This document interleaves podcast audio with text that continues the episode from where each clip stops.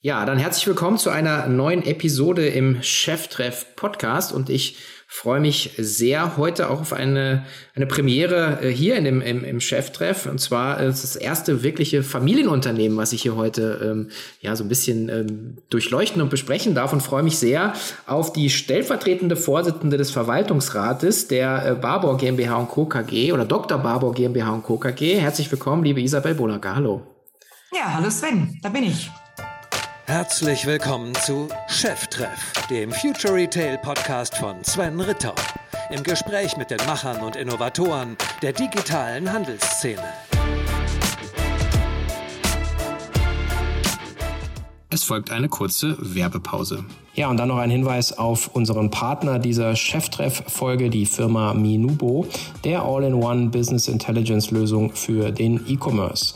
Und wer kennt die Fragestellungen nicht, die einen als Online-Händler beschäftigen, rund um das Thema Profitabilität, ähm, dann die Frage nach der Rentabilität des eigenen Sortimentes und natürlich mit Blick auf den Kunden, wie kann man den Kundenwert nachhaltig steigern.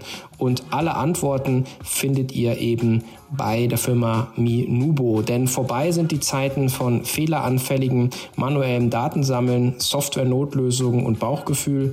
Bei Minubo bekommst du alles aus einer Hand, eine Art Komplettlösung für die Datensammlung sowie deren Analyse und dem Reporting.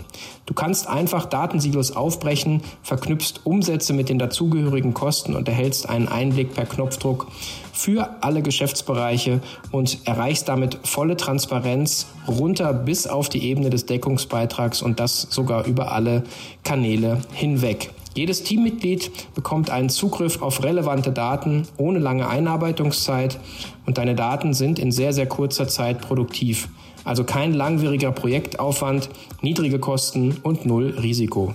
Und ob etablierte Player wie Intersport, Zoo Royal, Rose Bikes oder schnell wachsende Startups wie Bitterliebe und Sugarshape, E-Commerce-Profis setzen auf die Firma Minubo. Und wir haben ein Special Offer für dich. Du bekommst 10% Rabatt auf deinen Minubo-Account und zwar einfach unter www.minubo.com slash Cheftreff für eine Demo anmelden, kurz Bescheid sagen, dass du Cheftreffhörer bist und dann bekommst du die 10% Rabatt. Also www.minubo.com slash Cheftreff. Und schon ist die Werbung auch schon wieder vorbei. Ja, super. Ich freue mich sehr. Ich, ich hatte ja schon das Vergnügen, ähm, als du live im K5 TV mit der, meiner lieben, geschätzten Kollegin, der Verena Schlübmann, äh, auch schon gesprochen hast. Da stand ich direkt daneben. Insofern habe ich ein super Briefing. Aber für alle die, die dich noch nicht kennen und die Gelegenheit noch nicht hatten, magst du kurz sagen, wer bist du, was machst du? Ja. Isabel Bonacker, äh, wie schon gesagt, äh, bin ich in der Leitung des Verwaltungsrates bei der Baba Beauty Group, äh, also auch Mitinhaberin dieses wunderbaren Familienunternehmens und mache das jetzt schon seit acht Jahren ähm, und wirklich mit großer Passion ähm, äh, bin ich gerne Unternehmerin und erst recht in so einer spannenden Branche wie der Kosmetikbranche und natürlich sowieso bei so einem spannenden Unternehmen, das sich so wahnsinnig toll entwickelt hat jetzt äh, in den letzten, ja schon 65 Jahren. Mhm. Ja, ihr habt Jubiläum sogar dieses Jahr, glaube ich, oder? Genau, genau. Ja, okay. Das, äh, ja, was zu feiern. Die, die, ähm, die, ihr seid sozusagen als Familie, aber nicht direkt äh, von Anfang an dabei, sondern ihr seid, dein, dein Großvater ist, glaube ich, äh, so, so ein paar Jahre später so bis eingestiegen dann, ne? Genau, also das Unternehmen geht jetzt zurück auf den äh, Dr. Michael Barbour, den gab es wirklich. Das war also ein, ein Biochemiker, der da wirklich äh, in, der, in, in, in einem Hinterhaus in Köln äh, in Küche, Badezimmer und äh, Schlafzimmer irgendwie ein kleines Startup gegründet hat, nämlich ähm, dieses, diese Kosmetikfirma und dort auch das allererste Barbour-Produkt entwickelt hat, das Hyöl, also schreibt sich HY und Öl. Und das ähm, mhm. ist also ein, ein wasserliebendes Öl zur Gesichtsreinigung, das übrigens bis heute noch Teil unseres Sortimentes ist und bis heute ein Bestseller. Ähm, also ähm, was lange währt, bleibt auch lange gut. Äh, und mein Großvater ähm, war damals auch schon Unternehmer in der äh, Pharmazie tätig, also ein pharmazeutisches Unternehmen Tromsdorf, das es auch heute noch gibt. Ähm, und davor gab es auch schon Unternehmer in der Familie, also es ist eine längere Tradition bei uns.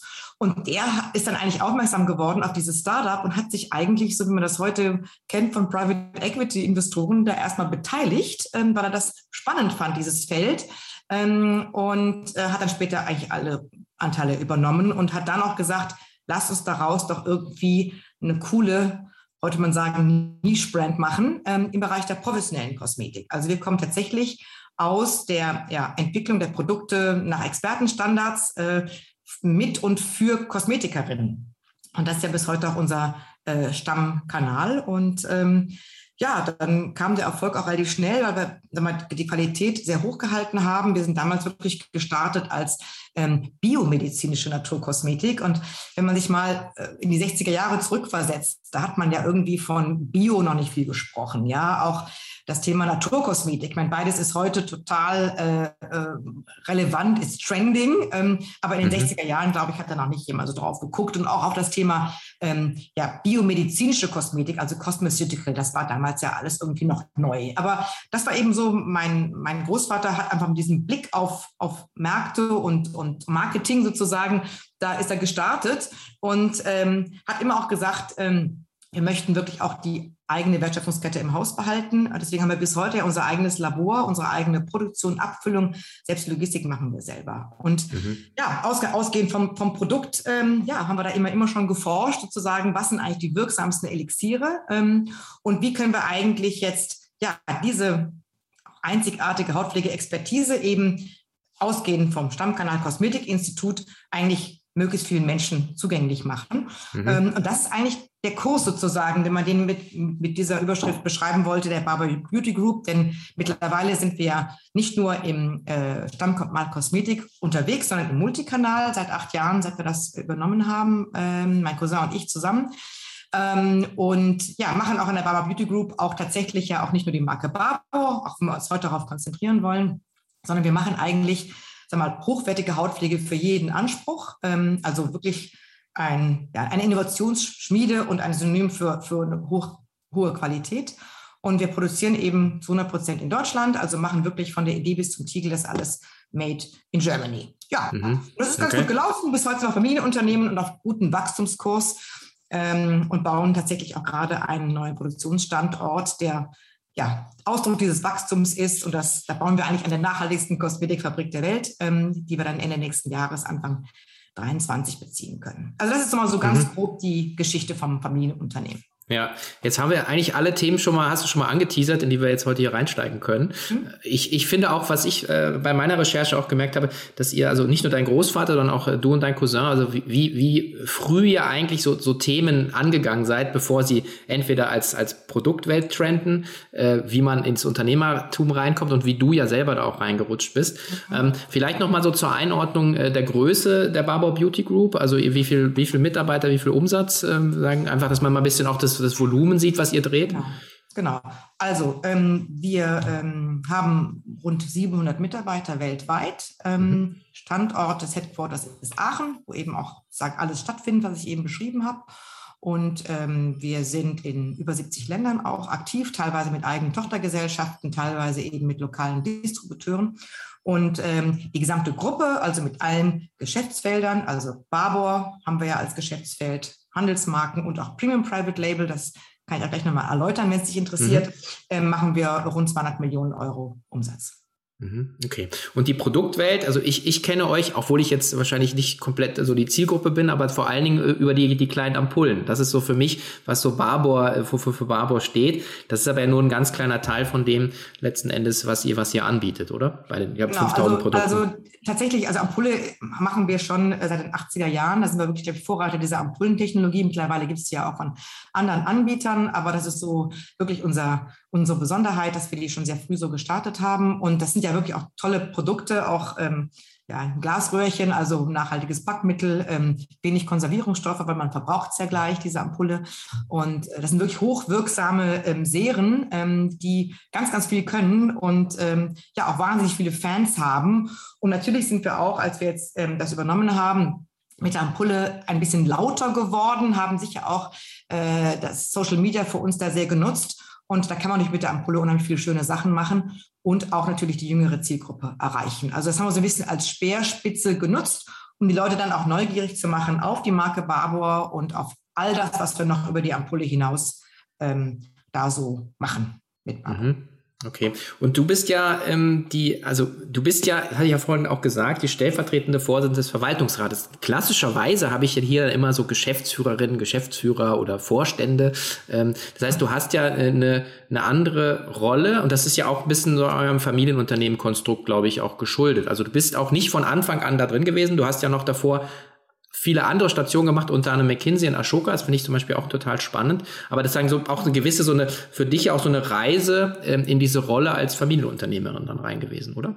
Ja, genau, genau so war es. Also ich hatte das jetzt wie gar nicht so wahnsinnig auf dem Schirm. Ähm, habe da erstmal so, so, was man auch so macht, in der Jugend so mein Ding gemacht, habe Jura studiert, dachte, vielleicht werde ich Juristin. Das ist übrigens die ganze Familie meiner Mutter, die sind alle Juristen. Ähm, aber habe dann, dann irgendwie schon festgestellt, ich bin eigentlich lieber jemand, der irgendwie im Team gern was macht und, und vielleicht nicht so, sag mal, an, an Klauseln arbeitet. Also es hat mir total viel Spaß gemacht, das Studium. Ich habe das Gefühl, es deckt nicht genau das ab, was ich eigentlich bin. Ähm, und habe dann so ein bisschen rumgeguckt und bin am Ende eben dann ja sogar bei McKinsey gelandet, Unternehmensberatung ähm, gemacht ähm, und habe da mit denen auch noch ein MBA gemacht, also noch mal so eine Qualifizierung im Bereich mal, Wirtschaft gemacht ja, und dann ging das eben so weiter, dann irgendwie äh, geheiratet, drei Kinder bekommen, die jetzt auch schon ziemlich groß sind. Ähm, also insofern, ja, und danach eben habe ich dann gesagt, okay, wie, wie, kann ich denn vielleicht das, was ich irgendwie so im Jura und BWL gelernt habe, irgendwie auch einbringen, so for a greater purpose. Äh, und habe dann quasi eingestiegen in das Startup Ashoka, das ähm, sich seit 2005 ähm, kümmert um äh, Social Entrepreneurs, also Unternehmertum im Sozialsektor, die eigentlich auch eine total innovative Idee haben und die auch skalieren möchten wie ein Unternehmer. Und ich fand das total spannend, diese, diese Kombi äh, zu haben. Und das war damals wirklich ein Startup und das durfte ich ein bisschen mit aufbauen mit einem wachsenden Team. Und witzigerweise bin ich genau darüber eigentlich auf Unternehmertum gekommen. Das eine, weil ich gesehen habe, wie unternehmerisch diese Social Entrepreneurs ticken, die ja oft mit sehr begrenzten Ressourcen ganz groß auf die Beine stellen. Und gleichzeitig habe ich für Ashoka ein ähm, Unterstützernetzwerk aufgebaut und da natürlich auch gesagt, okay, wer, wer hat denn da so ein, ein, natürliches Verständnis für Unternehmertum, vielleicht auch im Sozialsektor?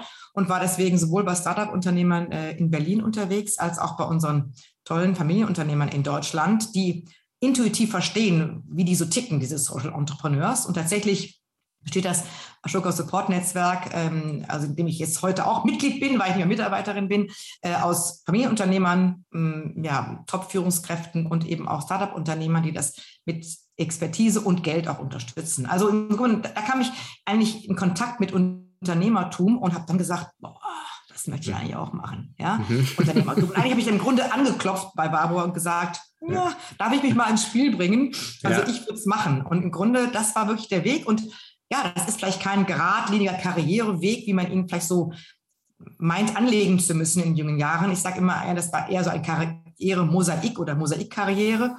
Ja. Ähm, aber am Ende ja, passte das gut zu mir und ich versuche auch allen Menschen da draußen immer Mut zu machen, da wirklich auf sich selbst zu gucken und ähm, sich von Erwartungen eigentlich oder klassischen Erwartungen da auch frei zu machen und wirklich zu gucken, was passt da am besten zu mir. Und man ist ja als Persönlichkeit vielfältig und ich denke auch über die Lebenszeit ändern sich ja auch Prioritäten nochmal und ja. dass man sich einfach sich selbst auch den Raum gibt, ja, das auch zuzulassen und für sich zu entwickeln und wie schon gesagt, am besten immer im Gespräch mit anderen. Also die besten Ideen, die ich hatte, die kamen eigentlich alle nicht von mir, sondern die kamen irgendwie dadurch, dass ich ins Gespräch gegangen bin mit anderen und mich diesen Ideen auch ausgesetzt habe. Und ähm, ja. ja.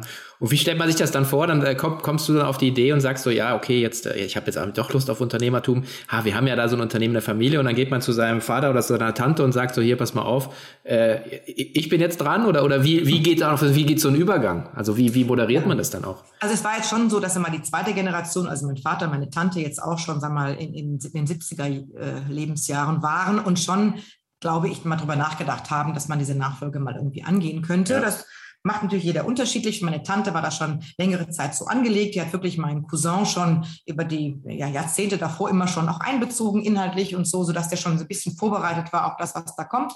Mein Vater hat es mir eher total freigestellt und ähm, deswegen bin ich da so ein bisschen mehr von außen dann dazu gekommen. Ja, am Ende haben wir uns zusammengesetzt und ähm, geschaut, äh, wie wir das uns da aufstellen können, weil das Wichtige, glaube ich, bei der so einer Nachfolge ist, man nicht das Modell einfach von der vorherigen Generation eins zu eins einfach übernimmt, sondern am Ende muss jede Generation für sich selber so einen Modus operandi finden. Und das ist mit meinem Cousin uns eben sehr gut geglückt, ähm, das, weswegen wir wirklich seit acht Jahren mit großer Freude das auch gemeinsam machen, weil wir uns eben auch ja, froh sind, dass der andere da ist und uns auch gut ergänzen. Ähm, ja, und auch so ein bisschen, sagen wir, die Verantwortung, dieses Unternehmen halt auch in die weitere Generation zu führen, eben auch teilen können. Denn es ist ja, ja, ist ein echtes Schätzchen und da hängen ja auch äh, viele Mitarbeiter und ihre Familien dran. Und ja. ähm, ja, für die schlägt unser Herz natürlich besonders, muss man sagen. Ja. ja. Ist denn das, also mein Auguste Comte hat, glaube ich, mal gesagt, gouverner c'est prévoir. Also dieses, äh, du, du, musst eigentlich vorausschauen. Das heißt, das, was du sagst, ist ja, dass, dass man auch mit, mit viel Zeit und viel Überlegung ja so, so einen Übergang ja auch moderieren muss. Gerade, und das ist ja nochmal die Besonderheit bei Familienunternehmen, wo man einfach, äh, ja, äh, über längere Zeit schon so, so, so was aufgebaut hat. Und ähm, das, also gibt es da so einen Königsweg für sowas? Na, also, äh, also mein persönlicher Königsweg ist schon, dass ich jetzt sagen würde, ich glaube, ich kann da einen Mehrwert liefern und mein Cousin und ich, aber sag mal, wir setzen eigentlich da auf Teamlösungen. Also wir haben eine sehr, sehr gute Geschäftsführung auch. Wir haben eigentlich auf allen Ebenen auch wirklich Mitarbeiter, die auch mitdenken und mithandeln. Insofern ist dieses ganze Thema Unternehmertum für uns auch im Unternehmen wichtig, Stichwort Intrapreneurship. Ähm, also insofern glaube ich so ein bisschen auf, ja, darauf, dass dass man gemeinsam einfach auf gute Lösungen kommt. Ähm, aber natürlich ist unser Privileg jetzt als Inhaber in der Rolle der Verwaltungsräte der, dass wir jetzt nicht für das operative Tagesgeschäft verantwortlich sind und dadurch natürlich so ein bisschen mehr einfach Zeit und, und Raum haben, eben auch mal Themen, Querschnittsthemen anzudenken oder anzuregen ähm, oder eben uns mit neuen Technologien und neuen Trends dann auch zu befassen und die eben auch wieder einzubringen. Aber wie gesagt, das alleine, glaube ich, wäre wär nicht, nicht die, die ganze Lösung, sondern es braucht immer die verschiedenen Bausteine. Das ist eigentlich wie so ein Puzzle. Und damit sind wir jetzt wirklich äh, sehr gut gefahren mit dieser Governance. Und übrigens hat das Barbour seit Generation 1 so gehabt. Also selbst mein Großvater hatte immer eine Geschäftsführung. Der hat immer gesagt, ich brauche auch hier die Profis und ähm, hat das von Anfang an so gefahren. Das ist für, mich, für Familienunternehmen eher untypisch. Da gibt es oft die Gründergeneration, der ist auch noch operativ tätig, vielleicht auch noch eine nachfolgende Generation und irgendwann sozusagen, hm, gibt es dann vielleicht das Modell, dass man umsteigt auf dieses Modell der Beiräte, Aufsichtsräte, Verwaltungsräte. Aber für uns war das immer schon so und ich glaube einfach, da sind wir gut mitgefahren und äh, wollen es eigentlich auch so weitermachen. Mhm. Ist das denn Vorteil, dass man, wenn man so ähm, also Familienunternehmerin ist, dass, äh, dass man auch, was man so, wie man so langfristige Investitionsentscheidungen treffen kann, weil man ja entkoppelt ist von so kurzfristigen Kapitalmarktdenken zum Beispiel? Absolut. Und deswegen war es uns auch ganz wichtig, dass wir eben 100 Prozent äh, Familienunternehmen sind. Wir hatten auch mal eine Zeit lang einen Private Equity Investor mit drin. Das war in Generation 2 eben nötig, weil eben zwei Geschwister ihre Anteile sozusagen veräußern wollten. Den haben wir aber wieder rausgekauft, weil mhm. ähm, Natürlich ist es so, äh, Private Equity geht eher auf einen Exit hinaus, dass man eben mhm. dann ne, Wert schöpft und dann eben auch irgendwelche Multiples dann sagen realisiert, wenn man es auch wieder verkauft. Und ähm, wir glauben fest daran, dass es gut ist, dass wir das eben, ja, dass wir, die, dass wir eher mit der Langfristigkeit daran gehen.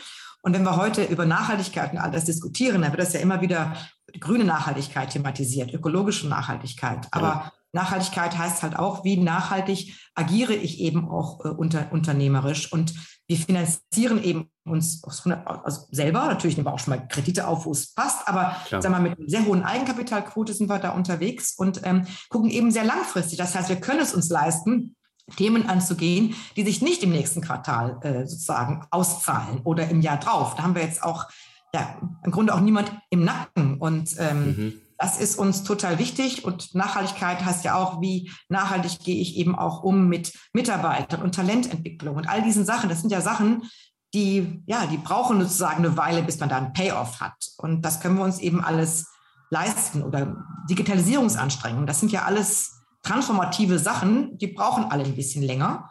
Und das können wir eben machen deswegen tun wir sie auch. Und äh, ja, das, wir glauben da einfach, dass das der richtige Weg ist und dass wir da auch wachsen. Sonst könnten wir uns sicher auch nicht leisten, jetzt in der Region so verankert zu bleiben und eben auch so ein Investment äh, jetzt vor die Brust zu nehmen, äh, wie wir das mit dem neuen Produktionsstandort tun. Das es folgt eine kurze Werbepause. Ja, und dann noch ein Hinweis in eigener Sache. Am 29. 30. Juni diesen Jahres 2022 starten wir wieder mit der K5-Konferenz voll durch in Berlin. Und äh, für alle, die sich mal wieder persönlich treffen wollen, austauschen wollen, die besten Speaker, Hashtag Learn from the Best auf den vier bis fünf Bühnen der K5 live erleben zu wollen, sei das Early Bird Ticket hier ans Herz gelegt, das noch bis genau Ende Januar zur Verfügung ist für 4,99 netto seid ihr als Händler, Marken und Hersteller mit dabei und äh, ja, einfach auf k5.de gehen und das Early Bird Ticket bis Ende des Monats sichern und hier zugreifen. Wir freuen uns auf euch am 29. 30. Juni mal wieder live in Farbe in Berlin zu sehen. Also bis dahin, bleibt gesund und schlagt zu und schon ist die Werbung auch schon wieder vorbei. Ist ja auch, also was ich faszinierend finde, ist, dass du bist jetzt seit 2013, 2014 ja dann eingestiegen, dann gab es so eine Übergangsphase, aber ihr habt ja schon in der Zeit angefangen, euer Geschäftsmodell auch ähm, zu verändern. Also und äh, im Prinzip, du hast ja gesagt, ihr seid also sehr stark über diese also professionelle Skincare, über Institute, ja, darüber seid ihr groß geworden. Ihr seid aber heute natürlich an einem ganz, also acht Jahre weiter, seid ihr komplett anders aufgestellt. Und die Reise hat ja damals ja schon begonnen, glaube ich, ne? Genau, das war eigentlich so eine der ersten äh, Stellhebel, die wir einfach gezogen haben. Und zwar einfach ausgehend von der Erkenntnis, ja, dass ähm, wenn man Consumer Centricity ernst nimmt, also wirklich vom Kunden her denkt, dann muss man eigentlich auch sagen, ich muss doch auch da sein, wo der Kunde sich informieren möchte über mich als Marke, wo er äh, sich austauschen möchte, aber auch wo er, wo er kaufen möchte. Also im Grunde kann man dann nicht sagen, immer wieder darauf verweisen, geh doch bitte ins Kosmetikinstitut. Ähm, und das ist es dann auch, nicht? Und ähm, davon ausgehen war für uns eigentlich klar, wir müssen auf diesen Multikanal-Ansatz gehen, Multi-Channel. Aber gleichzeitig ist natürlich so, dass diese Kosmetikinstitut natürlich unser sagen wir, Heritage ist. Das ist eigentlich total in der DNA von der Marke Barbour und, äh, und auch unsere, unsere Marke wird jetzt stark aufgeladen dadurch auch. Also nicht umsonst ist ja unser Anspruch ist ja für Barbour to become consumers first choice in expert skincare globally. Das heißt, wir haben schon diesen ja, diese, dieses Thema Expert Skincare drin. Und deswegen war uns natürlich unheimlich wichtig, dass wir ähm, ja, diesen B2B-Kanal trotzdem nach wie vor pflegen und hegen und auch mitnehmen auf diese Reise. Und ehrlich gesagt ist das ein, äh, sagen wir, echt transformativer Prozess. Der hat auch lange gedauert und wir haben uns auch Zeit gelassen dafür. Also ich glaube, Timing ist da unheimlich wichtig, damit man ja die verschiedenen hm, Kanäle aufeinander auch sozusagen versöhnen kann. Und das ist natürlich auch ein wahnsinniger wahnsinniges Umdenken für die Organisation, weil mal B2B können wir rauf und runter, also aus dem FF, das wird uns auch mal wieder bestätigt. Aber dann stellt man quasi nochmal so ein B2C daneben, mit einem eigenen Webshop sogar ein D2C daneben. Ähm, und dann äh, muss man das alles miteinander ja irgendwie auch auflösen. Und ähm, ich glaube wirklich, wir haben uns da, da, da Zeit gelassen, haben es, glaube ich, auch behutsam gemacht. Ähm, weil am Anfang war es schon so, dass wir natürlich auch bei den Wettbewerbern in, in, im Profimarkt äh, erlebt haben, dass sie sagten, oh, was macht denn Barbour da? Ja, ähm, ob nicht mal die Kosmetikinstitute nicht mal sagen, dann arbeiten sie eben nicht mit der Marke Barbour, sondern entscheiden sich für eine andere Marke. Also da war so ein bisschen, das haben sie, glaube ich, sehr beobachtet. Ähm, und es war auch keineswegs sicher, ob wir nicht auch Kosmetikerinnen verlieren würden als B2B-Partner. Äh, aber am Ende haben wir wirklich ähm, geschafft, die irgendwie alle da mitzunehmen. Also sind wirklich die meisten auch bei uns geblieben, diese Reise mitgemacht. Ähm, und ich glaube auch, dass ähm, am Ende selbst das Corona-Jahr uns ja auch gezeigt hat, das hat uns natürlich als Unternehmen total gerettet, dass wir natürlich nicht nur den Kosmetikinstitut-Kanal hatten, sondern auch andere. Ähm, und ich glaube, das haben auch unsere B2B-Partner auch verstanden. Wir hatten witzigerweise sogar letztes Jahr das beste Neukundenjahr. Ja, äh, ever. Äh, weil auch neue Kunden verstanden haben, ich komme eigentlich nicht mehr drum rum um dieses digitale Zeitalter. Aber ich schaffe es ja gar nicht alleine. Also ich kann ja gar nicht als Kosmetikerin sagen, ich mache es mal einen Online-Shop. Und wir alle wissen, was das für ein dickes Brett ist und was das auch für Kosten sind und Lagerhaltung und, und, und Forderungsmanagement und alles Mögliche. Und im Grunde bieten wir also neben mal, den, den Produkten ja und, und natürlich das Thema Training, was ja ganz groß geschrieben ist bei Barbour, halt auch an, dass wir sagen, wir sind auch ein Partner für dich, dass du in diesem digitalen Zeitalter eben auch deine Rolle und deinen Platz findest in diesem Multikanal-Ansatz. Äh, und ähm, also wir denken einfach, das muss eben alles Hand in Hand gehen, E-Commerce und, und, und stationär. Und dafür tun wir halt auch viel. Und ich glaube, mhm. deswegen sind wir da ganz gut aufgestellt. Ja, jetzt, ich meine, wenn man jetzt so schaut, wie, wie Nike im Prinzip äh, seine, seine Händler äh, einfach brutalst aussortiert und sie ein bisschen wie so der Steigbügelhalter und eigentlich alles auf die eigene Plattform zieht, fahrt ihr ja Quatsch so einen partnerschaftlichen Ansatz. Jetzt frage ich mich äh, rein, rein jetzt so, ähm, ja, wie löst man denn diese Ängste auf und wie schafft man denn auch ein Modell, wo jetzt äh, die die Partner dann eben auch in, in dieser Welt dann dann davon dann profitieren. Also das, weil das, im ersten Moment sagt denkt wahrscheinlich jeder, oh, mhm. dann nimmt mir jetzt jemand mein mein mein Tortestück mein Tortenstück weg und mhm. du beschreibst ja jetzt gerade, nee, ich gebe dir eigentlich ein größeres Stück, weil die Torte größer wird. Aber wie genau ist das passiert? Mhm.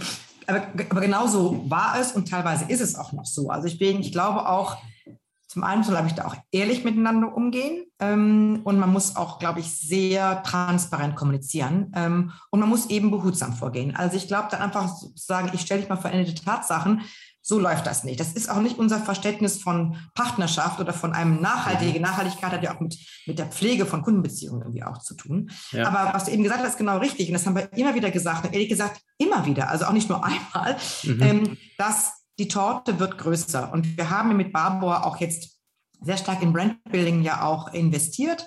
Also zum einen haben wir natürlich auch ähm, unsere eigenen Flagship-Stores, die wir eben jetzt, wo wir in urbanen Settings die Marke eben auch zeigen. Das führt, führt zu Brandbuilding. Wir haben entsprechende Invests gemacht, also sowohl sagen wir, in dem in traditionellen, aber auch, auch in Social Media. Das heißt, mhm. natürlich ist der Kuchen größer geworden und wir erleben auch, dass die Institute, die diesen Weg sagen, mitgehen, dass die die gleichen Wachstumsraten haben wie wir.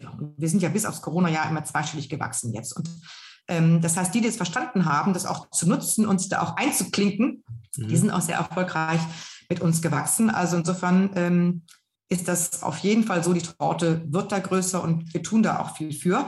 Aber gleichzeitig, glaube ich, geht es immer wieder auch darum, auch die Kanäle klug miteinander zu verknüpfen. Und ähm, wir versuchen zum Beispiel immer wieder auch mal, äh, wenn wir, im Webshop Pakete verschicken, dann eben auch mal einen Gutschein reinzulegen, einzulösen sozusagen in einem Kosmetikinstitut deiner Wahl. Das heißt, dann kommt jemand mit dem Gutschein, das ist ein Neukunde, der war vorher nicht im Kosmetikinstitut, den haben wir quasi äh, akquiriert und geben den sozusagen auch in diesen Kanal rein. Also ich glaube, da muss man über solche Formen auch nachdenken, dass man miteinander dann auch ähm, gemeinsam profitieren kann. Dazu gehört sicher auch, dass wenn einer unserer E-Tailer ähm, eine besondere Rabattaktion fährt, dass die Kosmetikinstituten vor darüber informiert sind, damit sie nicht nachher die Kundin da stehen haben, die sagt so, aber hier, Flacoli kriege ich es aber günstiger. Ne? Mhm. Und dann auch da eine Antwort drauf zu haben. Das haben wir zum Beispiel gefunden mit Kleingrößen, die wir eben ähm, in großer Stückzahl eben auch anbieten. Und am Ende kann man auch sagen, ich gebe dir jetzt nicht, nicht die 15% Rabatt, ähm, aber es gibt eine Kleingröße, zum Beispiel von unserem Hero-Produkt, der Collagen Booster Creme. Ähm, und da muss ich ehrlich gesagt sagen, das ist ehrlich gesagt für den Kunden sogar Mehrwert. Mhm. ähm, also rein, rein vom, vom, vom Produktwert her. Und diese Kleingrößen sind halt auch super zu mitnehmen. Und das ist jetzt keine Probe. Ne? Wir reden jetzt nicht über 3 ml, sondern mhm. über 15 ml. Also okay. eigentlich fast ein Drittel von so einem Tiegel. Ähm, und ich glaube einfach, das muss man klug spielen und da auch wirklich Kreativität walten lassen, ähm, um die Kanäle miteinander da zu versöhnen. Ja.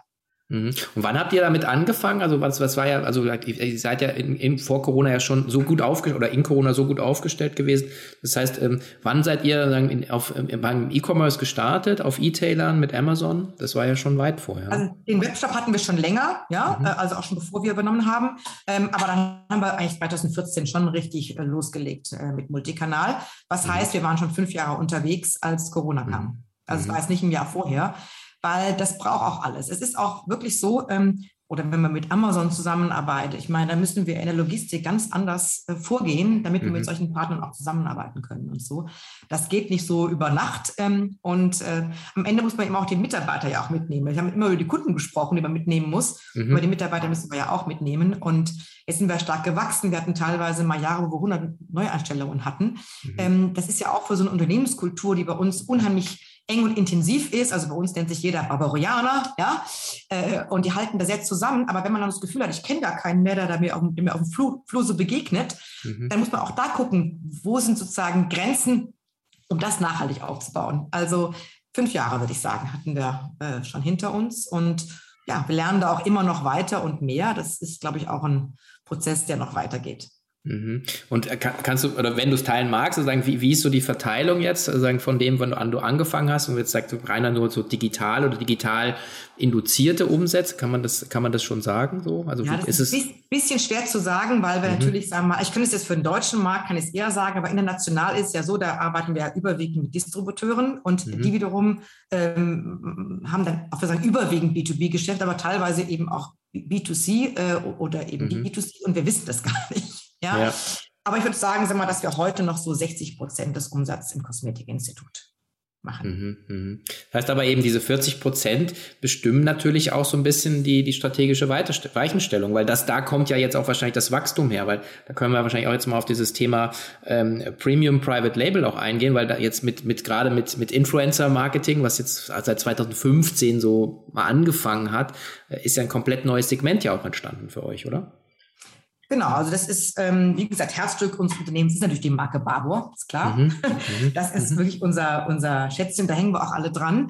Aber wir haben eigentlich schon vor 20 Jahren angefangen ähm, und haben ähm, mit Marken, mit, mit äh, Produktkonzepten für Handelspartner, also Drogeriemärkte, Lebensmittel, Einzelhandel ähm, und also insofern ein Auftragsgeschäft ähm, für Hautpflege, die natürlich qualitativ toll sein muss und auch äh, mhm. innovativ und alles. Das kann man da auch im Wettbewerb nicht mithalten. Aber das haben wir da eigentlich schon äh, aufgebaut und sagen, das können wir auch. Und das war anfangs so ein bisschen die Idee, ach, dann können wir so ein bisschen Synergien lösen im Einkauf und in der mhm. Produktion mhm. und so. Mittlerweile ist das aber ein sehr volumen, volumenintensives Geschäft geworden, ähm, sodass wir also das mittlerweile und auch mit einem tollen Deckungsbeitrag ähm, über diese Synergien hinaus. Und ähm, insofern betreiben wir das jetzt nicht nur so als, keine Ahnung, äh, äh, Kapazitätsauslastungsthema. Mhm. Ja, und als wir dann so ein bisschen zurückgelehnt haben, gesagt haben, oh, wir können irgendwie Auftragsgeschäft, das heißt, wir können nicht nur nach eigenen Vorstellungen hier innovative Hautpflege machen, sondern wir können das auch ganz toll als Partner einbringen für einen Auftraggeber, der ja oft nur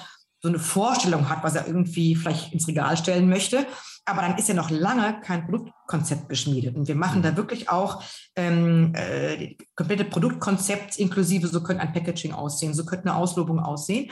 Ja, und dann, das konnten wir irgendwie auch sehr schnell. Wir sind in dem Bereich wirklich wahnsinnig fix unterwegs. Das geht auch schon mal in sechs Monaten. Ähm, und äh, wir können auch Marke, wir haben Marke schon gut verstanden.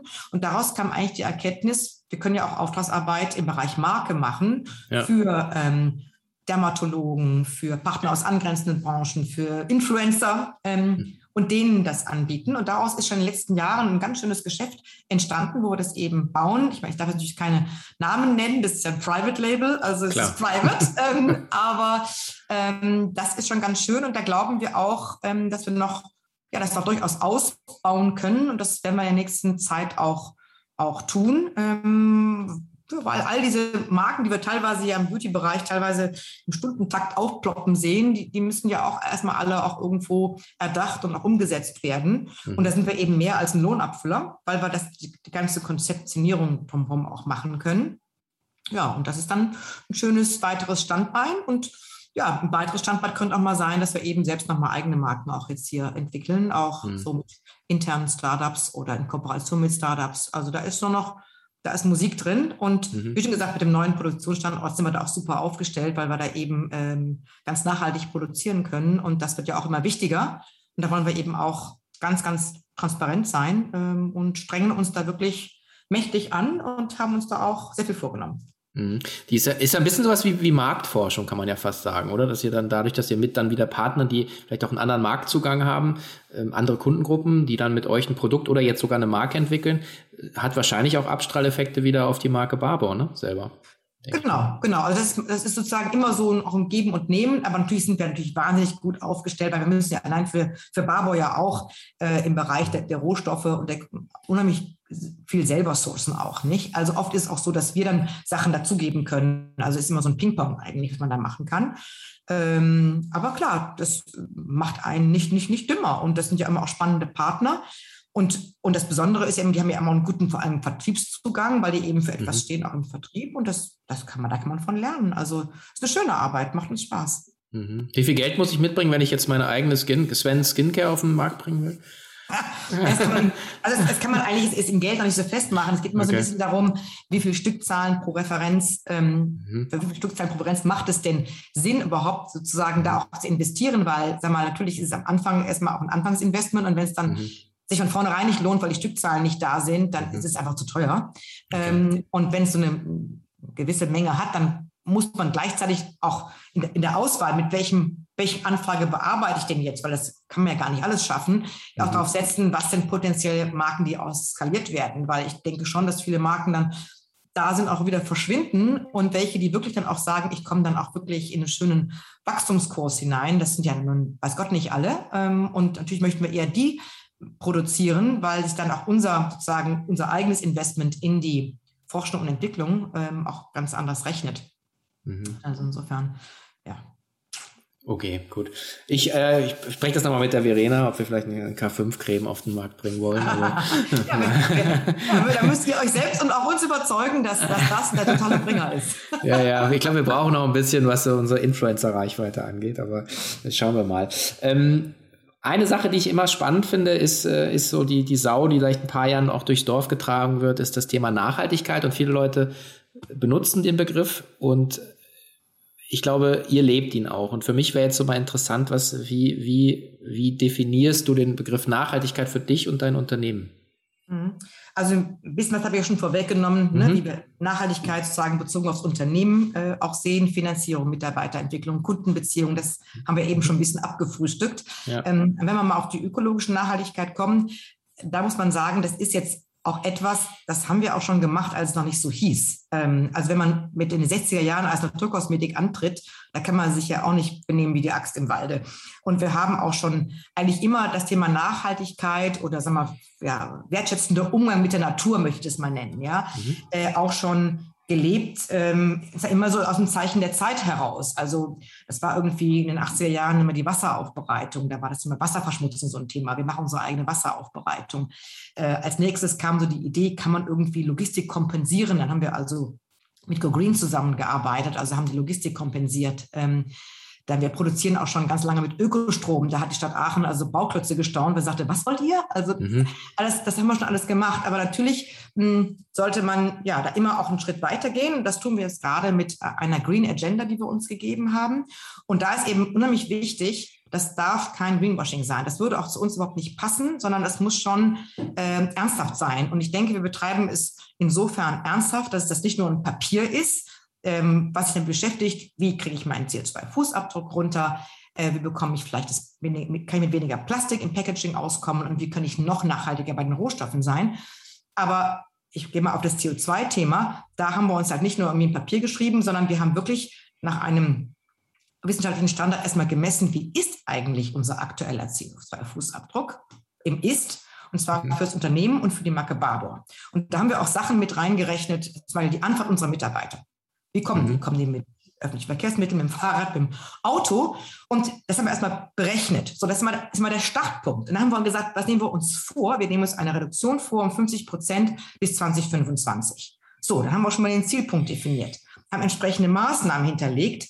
Aber es hilft ja nichts, immer erst äh, quasi in der Rückschau zu sehen, oh, lag ich jetzt irgendwo äh, im, mhm. auf Kurs oder nicht? Und deswegen haben unsere IT-Leute total kreativ einen ein äh, äh, Dashboard programmiert, wo wir wirklich tagesaktuell live quasi sehen können, ähm, wie viel CO2 wir gerade ausstoßen. Und da haben sie auch teilweise dann so ähm, Ideen gehabt wie, ja, dann mache ich doch mit einem Sensor an die Schranke, die zum Parkplatz geht, weil dann kann ich messen, wie oft die auf und zu geht und dann weiß ich ja, wie viele Autos da reingefahren sind. Oder an die Kopiergeräte. Also es ist wirklich so, es ist, es sind lauter ja, äh, Treiber gehen da rein und dieses Dashboard wirft das eben aus. Und äh, da haben wir übrigens gerade einen tollen Preis gewonnen vom Verband der chemischen Industrie, Bundespreis, erster Platz, ähm, weil es einfach so ein cooles Ding ist. Und da haben auch ganz viele andere dann angerufen, gesagt, so, können wir das kaufen von euch? Aber es ist so nochmal eine eigene Entwicklung im Haus. Aber zeigt eben, dass das auch so ein Mindset ist im Unternehmen, dass da mhm. alle auch drauf einzahlen wollen. Ja, und das haben wir uns vorgenommen und sind da auch super äh, auf Kurs. Ähm, und sicher wird auch die neue Fabrik dazu ähm, beitragen, ähm, dass wir das auch erreichen werden. Und für die Finanzierung haben wir übrigens auch einen äh, Sustainability Linked Loan aufgenommen, also einen, einen Kredit, der an die Erfüllung von diesen ja, Zielen geknüpft ist äh, im Zinssatz.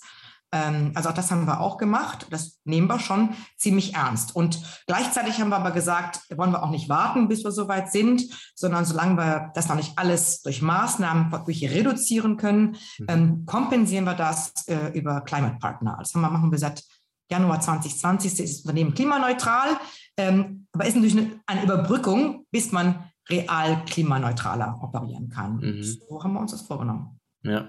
ja, den Tristan hatte ich ja hier auch schon im, im Podcast, ist doch ein guter Freund von mir, äh, von Climate Partners. Da habe ich ganz lange immer mit begleiten dürfen, wie er, hat er auch selber gesagt, wie er gestruggelt hat mit dem Thema als Unternehmer und ist dann irgendwann hat er ja dann ein bisschen den, den Greta-Booster da bekommen, zum Glück. Und jetzt ist es ja also überall, aber ich finde es auch äh, toll, nochmal zu sehen, wie ihr, wie lange ihr eigentlich auf dem, auf dem Thema da unterwegs seid. Und äh, du hast ja auch nochmal gesagt, für dich ist Nachhaltigkeit eben auch, wie du mit deinen Mitarbeitern umgehst. Ihr sucht ja auch noch, obwohl ihr 700 Leute habt, äh, immer noch ganz, ganz viele Leute, oder? An den diversen Standorten. Kann man auch remote arbeiten bei euch eigentlich? Wahrscheinlich schon.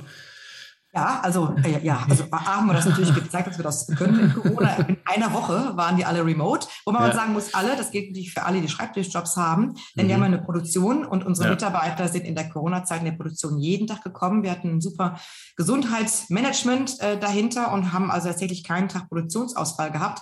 Man muss an der Stelle mal wirklich den Leuten Dank sagen, die eben da immer auch gekommen sind. Also das ist wirklich Chapeau. Mhm. Ähm, und zeigt auch nur, wie sich, glaube ich, die Mitarbeiter sehr identifizieren mit dem Unternehmen. Ähm, ja, also remote arbeiten kann, man, kann man. Ansonsten Headquarter ist in Aachen. Ja, wir wachsen äh, nach wie vor. Äh, das hat auch wieder Fahrt aufgenommen dieses Jahr. Ähm, und darauf ist unsere Planung auch angelegt. Ja, und dann brauchen wir immer gute Talente und äh, bemühen uns da wirklich auch, ja, die alle gerne äh, zu uns zu holen und auch zu entwickeln. Wir haben gerade ein Talent Programm gestartet, auch für jüngere Menschen bei uns im Unternehmen und wollen halt einfach auch diese Entrepreneur-Spielräume aufmachen im Unternehmen. Und mhm. äh, wer da äh, Interesse hat, wir suchen wirklich entlang der gesamten Wertschöpfungskette mhm. Talente. Und der kann sich bei uns informieren. Wir haben eine, die Website von der Barbour Beauty Group, also bbg.com. Ähm, da kann man auch einiges erfahren, äh, was wir suchen und was wir auch zu bieten haben, den Talenten. Mhm, werden wir gerne in den Shownotes äh, verlinken und äh, ich kann mir vorstellen, äh, mit äh, so jemanden äh, Inspirierendes wie dir, äh, zumindest im Gesellschafterkreis, na dann kenne ich jetzt nicht, aber äh, das es kaskadiert, glaube ich, in der Organisation. Also ich habe jetzt ja schon mal zweimal das Vergnügen gehabt äh, und ich finde, dass es auch toll ist, so eine traditionelle oder traditionsreiche Marke, die eben so äh, weit vorne mitspielt, ähm, da mitzugestalten glaube ich, ist, ein, ist, ein, ist eine sehr spannende äh, Reise, die da jeder, glaube ich, antreten könnte. Insofern von meiner Seite aus, was ich jetzt hier sehe und hören darf, outside in, kann ich eigentlich auch nur wärmstens empfehlen, das zu machen. Ja, würde mich freuen. Ja, zum Abschluss meine Frage immer, ähm, was würde denn die Isabel von heute wenn du nochmal zurückgehen könntest an den, an die Zeit, wo du ähm, bei Barbour eingestiegen bist, was und ähm, was und du auf die letzten, die letzten sieben, acht Jahre an Erkenntnis gewonnen hast. Was wäre das, was du dir so zuflüstern wollen würdest? Und wichtig, es geht hier nicht um Fehlervermeidung, das brauchen wir alle, um, um, um zu wachsen, sondern gibt es so irgendwas, wo du sagst, ah, das, diese Erkenntnis, das hätte ich gerne vielleicht schon 2013, 2014 gehabt, dann wären vielleicht manche Dinge leichter gegangen oder andere Türen wären geöffnet worden oder so weiter. Aber einfach so, so gibt es sowas, was dich, wo du sagst, da fällt dir sofort was ein? Ja, also schon so, man tritt natürlich sowas neu an und hat dann unheimlich viele Ideen und auch, ich denke auch aus dem Unternehmen kommen auch viel, viel mehr Ideen, weil auf einmal äh, können ja, Sachen gedacht werden, die vorher nicht gedacht werden durften oder Sachen gemacht mhm. werden, die vorher nicht gemacht wurden. Und wir haben, glaube ich, am Anfang noch nicht viel auf einmal gemacht. Ja, mhm. ähm, da muss man auch wirklich aufpassen, dass man die Organisation da auch nicht überfordert. Aber ich bin auch jemand, der kann sich wahnsinnig schnell begeistern, dann auch für gute Ideen. Das waren auch alles gute Ideen, aber am mhm. Ende ein bisschen zu gucken, okay, wie priorisiere ich das und was mute ich wem in welchem Zeitraum zu? Ich glaube, da hätte man an einigen Stellen ähm, ja der Organisation vielleicht und der Mitarbeiter und den Kunden weniger zumuten können. Aber wie gesagt, wenn das alles tolle Ideen sind, dann möchte man ja eigentlich lieber, lieber heute als morgen umsetzen. Aber ich glaube, das ist wichtig, dass man seine Prioritäten, glaube ich, ähm, da glatt zieht und äh, immer im Auge hat, ja, das ist, was es auch in der Umsetzung heißt. Also das eine ist die Idee, das andere ist die Umsetzung. Mhm, okay, super. Ja, vielen Dank. Ähm, die vielleicht noch zum Abschluss, zum finalen Abschluss, wo kann man dich denn auch treffen? Ich weiß, du bist auch als Mentorin unterwegs, dass man auch nochmal vielleicht so ein bisschen so zuruft, wenn man gerade wahrscheinlich äh, also so weibliche Gründerin äh, oder, oder Unternehmerin, die vielleicht Rat und Tat suchen, wo kann man dich antreffen? Mhm, genau. Ja, also der Markenclaim von Babo ist ja Ask for More, ne? Also man mehr erwartet von der Hautpflege, aber das, ja. das More haben wir durchaus auch definiert in More Trust, More Nachhaltigkeit, was wir alles besprochen haben, aber eben auch More Empowerment, weil am Ende ist es eine Marke sag mal, von starken Frauen für starke Frauen. Wir haben ja auch einen mhm. Frauenanteil von 62 Prozent im Unternehmen, also da sind mhm. schon echt starke Frauen dabei. Und unsere Kosmetikpartner, die Kosmetikerinnen, das sind ja auch Unternehmerinnen, die wir stark und erfolgreich machen wollen. Mhm. Und das ist also insofern schon eine Sache, die ganz eng an Barbour als Unternehmen dranhängt, aber an mir selber auch. Also ich bin da wirklich auch ähm, persönlich selbst äh, engagiert Vielleicht auch deswegen, weil mein Weg so eher ein bisschen zufällig ein Unternehmertum äh, gefunden hat, mhm. bin ich eigentlich gerne unterwegs und sagt Leuten, unternehmt etwas. Man kann also etwas unternehmen, ist erstmal klein, mit dem kleinen U vorne ist der Anfang. Und das mhm. große Unternehmen wirklich heißt auch nicht nur gründen, sondern gibt viele Formen, wie man unternehmerisch tätig werden kann. Mhm. Ja, und einfach, glaube ich, die Message ist, traut euch einfach was zu, weil dann könnt ihr auch viel mehr von dem umsetzen, was ihr für euer Leben haben möchtet.